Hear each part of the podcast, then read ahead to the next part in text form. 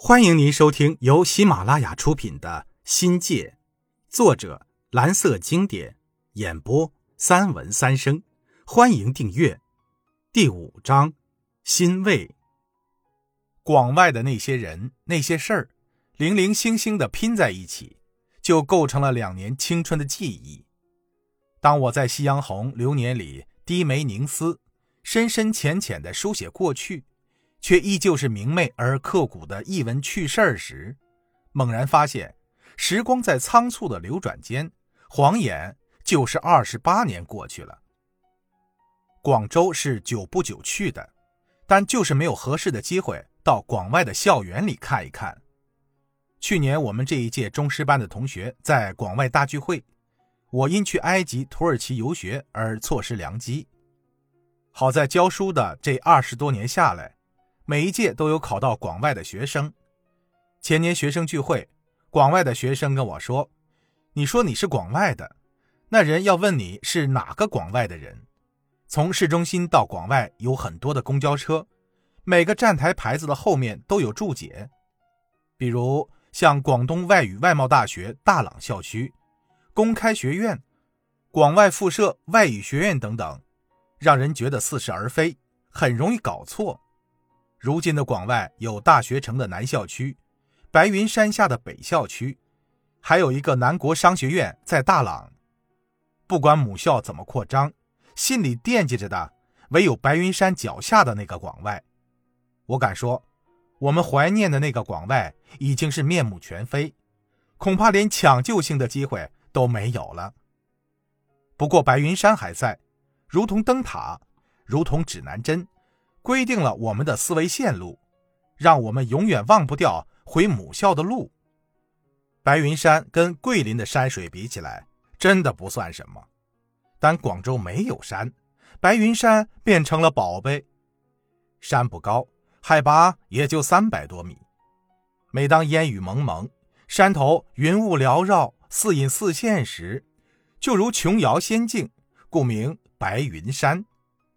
除非我们有毛病，才在雨天登山，故所谓的阳城八景中就留下了白云山上不见云的遗憾。那时的白云山还处在原始的状态中，一条碎石铺就的公路穿插在松林和灌木丛中。从学校北区的后门上山，步行四十分钟便可以到达山顶。入校第一年的中秋。同学们就相约登高游览，在山上赏月到很晚。上山的途中，只见得稀稀拉拉的几拨人，扶老携幼，构成很清静的一幅风景画。比起现在那熙熙攘攘的场景，更富有诗情画意。从白云山流淌下来的一道清泉，流经广外的小河里，这是从秀美的云山之巅携着翠绿而来的一道溪流。顾名思义，就叫云溪河。在我当校长的这十几年间，我去过四十多个国家，访问过十几所大学，几乎每个大学都有小桥流水般的景致，图的是泉水般的智慧，讲究的是智慧如河水一样的灵动。这种现象在中国的大学里为数不多，广外却得天独厚地享受了上天赐予的恩惠。广外背靠白云山，还有清流而过。按相书的说法，这是一块风水宝地，就不得不佩服当年选址的独到之处。自古有智者爱水，仁者爱山，有了山水辉映，就让广外这片中西文化交融的土地赋予了更多的灵气。而这条河，广外的学子们给它取了一个更多情的名字，叫相思河。为什么叫相思河，已经无从考证了。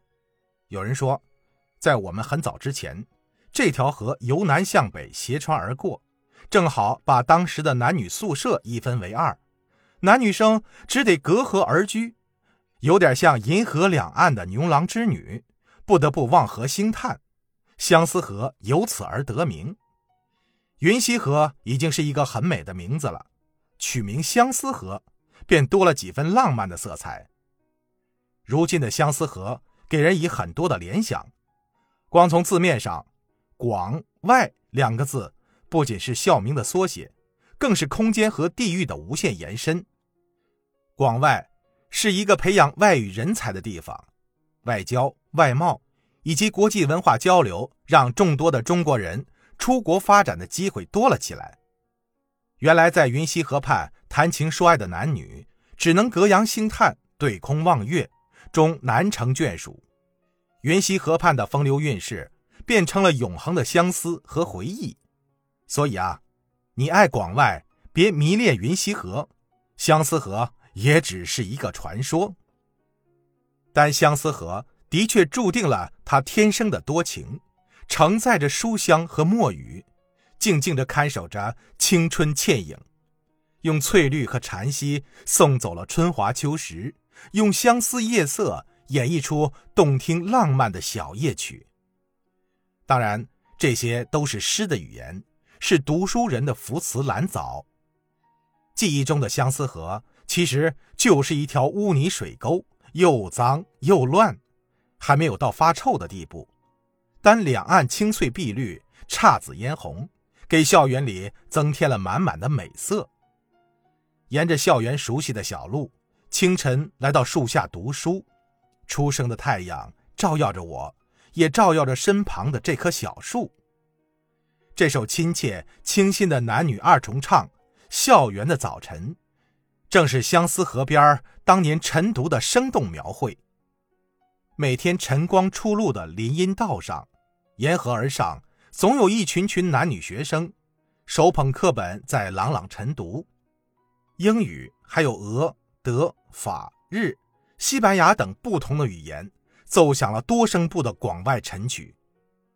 我们是老学生。懒得去凑热闹，但那些朗朗上口、悦目动听的音符，伴着白云山的朝阳，一幅广外晨读的画面呈现在我们面前，着实让人有一种冲动的感觉。